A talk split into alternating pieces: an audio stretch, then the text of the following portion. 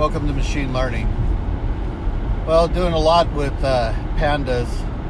So um, you can do multi-index on pandas, and it creates a hierarchy. Uh, think of a think of it as like a group by. That's the best way. Um, where you start from uh, the zero level index and then move inward. So, like if you had three fields that you were indexing on, uh, the zero would be your outermost, then you'd be one to be innermost, or be uh, middle, and then uh, two would be uh, innermost. And so it's going to be grouping from the outermost index to the innermost index. And uh, you can uh, you can unstack and stack um,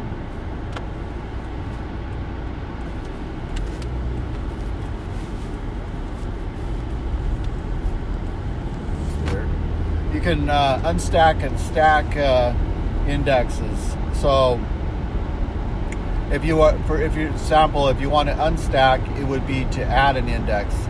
So let's say you have gender uh, that you want to add to your index. So you have city, and you have, uh, and then you want to see uh, gender, everything divided by gender. Then uh, uh, you can do it that way.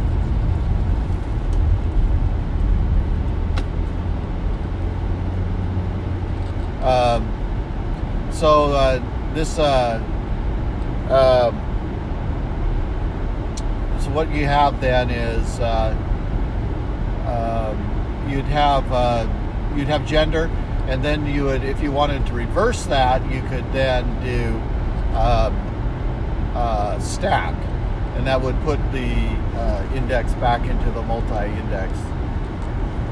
And and so anytime you want to see your tuples on that index, then you could uh, you could take your indexes and uh, you could melt it. So PD melted and you could then see your index tuples.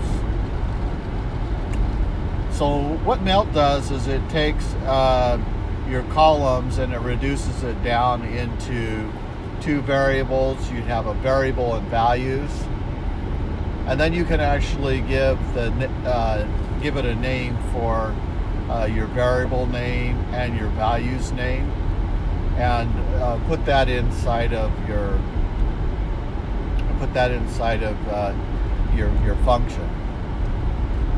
The, uh, these are really important because what you sometimes you need to melt the uh, data frame to do your filtering. It's just maybe it's easier to do your filtering on a melted data frame, get your results, and then uh, re-add the hierarchy index to it and uh, then sort the index, do the uh, take the data frame dot sort index, and then that will then uh, rebuild the multi-index layout for your results.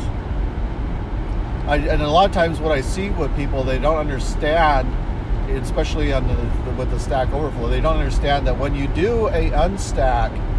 Um, that you've got to do a sort index after that, and um, or you've got to also do a reset index. Because you could lose that index. So let, us say, for example, you you uh, you, you remove your unstack, and uh, then you have uh, you just you have an unindexed uh, data frame you could then do your low uh, data frame location slice where you could get uh, uh, a row or a column or a range of columns and you could use the slice keyword. And uh, and then you could set values or you could extract values and then you could rebuild your index uh, by using your unstack. And these are these are real powerful ways of, of manipulating. Because sometimes what people do is they they they you can access any portion of your multi-index by index uh, accessor, accessibility, meaning brackets, and you'd have to know what level of index that you wanted to, to access. Um, meaning, like, you know, what level are you on the outermost index, the innermost index, or the middle index? And so, let's say if you had three indexes, that would mean that you would have three uh, indices that you would have to uh, put in to gain access to that uh, to that value. And so uh, that can be kind of challenging. So by melting it, you then can get uh, everything into a uh, value, a variable value combination. As a key value combination, and then you can find those values quickly, and uh, you can manipulate them, and then you can uh, then return back the configuration back to uh, uh, to the multi-index output groupings. Well, you know, this is also yields really well with the group by because you're going to create uh, you're going to create multi-index uh, data frame, and then you can access the group bys in tuples, index tuples, by uh, grouped. You know, so let's say you take a group by on the data frame, and you assign to a variable called group. Then you want to see the tuples on there. You would say um, group dot index. And that'll and I'll show you your multi uh, index uh, data frame. And that has, you can tie that to an ag, and then so you can do sum or count, or there's there's multiple different types of aggregation, user-defined functions that you, you even including user-defined functions, which you can can apply to that group by. Data frames are very powerful in that sense for uh, you know uh, aggregating the data and looking at it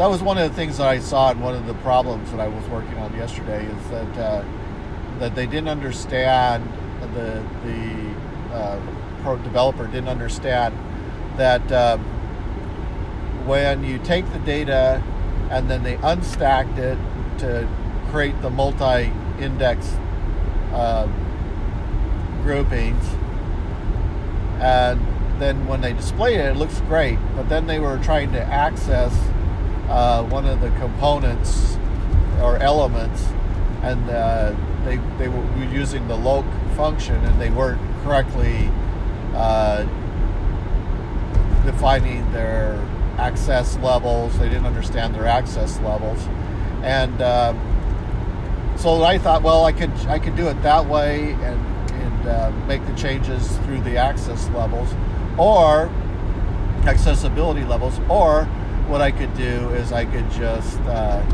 uh, leave it in a non-index form, and then you you know have a default uh, ID uh, by by doing a reset index.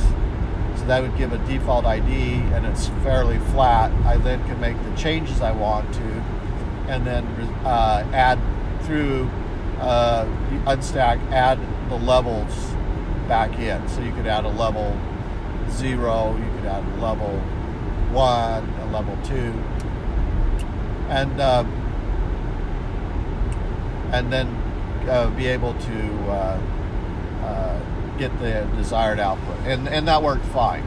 That worked fine. So there's lots of different ways to approach the problem. Um, now, maybe you could argue that that wouldn't be a very good approach if you had a really large data frame. Say, like you had several million rows in your data frame, and you were attempting to do some data manipulation before you, uh, know, you fed that into your machine learning algorithm. Um, so. Um, uh, those are always uh, important considerations. You can use a time it and uh, and you can see you know performance and there's there may be cases where you don't want to uh, manipulate the uh, the data frame that you may want to do the manipulation in the data file and uh, use git chunk and uh, do the replacements that way. And then just bring in your data uh, data frame and then feed it a chunk at a time uh, into a training into uh, training sets into the uh, classifier. So you could you, so you could think of your data as being partitioned and then you process it as a partition piece of data and then when you get done with that uh, training, then uh, uh, feed in your your test data, and then start making your predictions with your model. So there's all kinds of considerations when you're working with large data, and I imagine over time uh, what will happen is that they will do some sort of virtual paging. So you'll bring in, you know, let's say you bring in a billion rows and you're feeding that into your classifier. Um, that, that eventually they'll have some sort of paging that the operating system will allow it uh, to handle these really large files. And so uh, uh, that, that should uh, be real helpful that way. All right, some thoughts on uh, AI and jobs.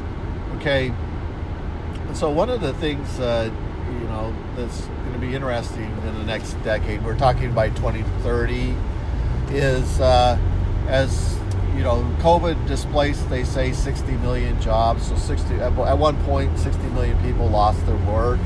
Uh, 25% unemployment, worse, worse, worse unemployment, uh, even worse than the, the Great Depression.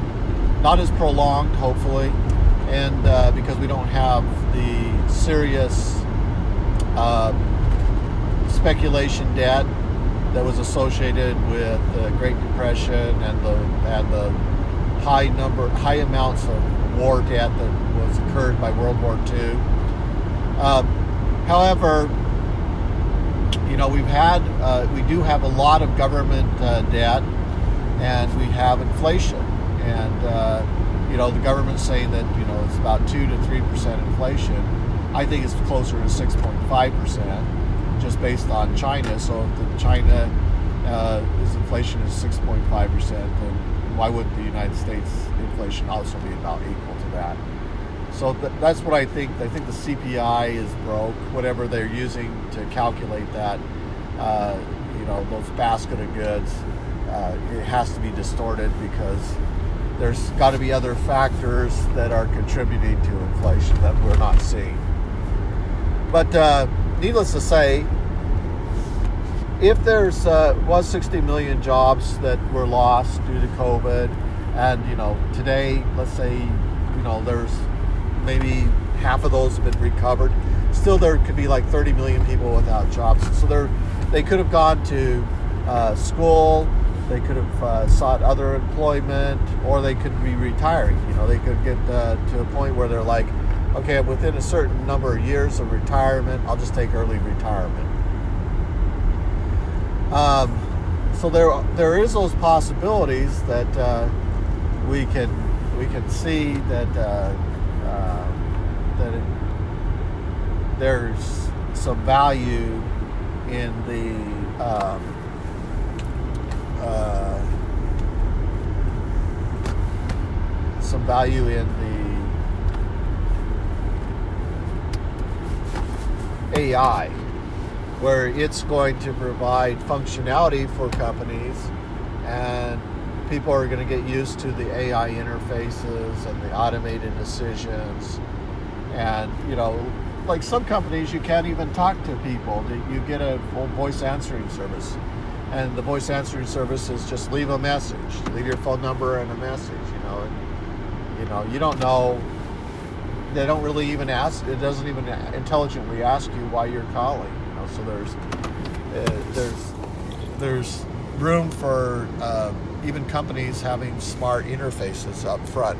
But there's a lot of jobs that are going to become data analytic uh, oriented, And so the new way of thinking about data uh, is going to uh, start being a huge paradigm shift over the next 10 years. So, you know, if you're just getting started with data science, you need to uh, enroll into Data Camp or Coursera and YouTube and start programming and getting familiar using Python uh, with handling data. And, and, definitely start with data frames because data frame manipulation is different from SQL.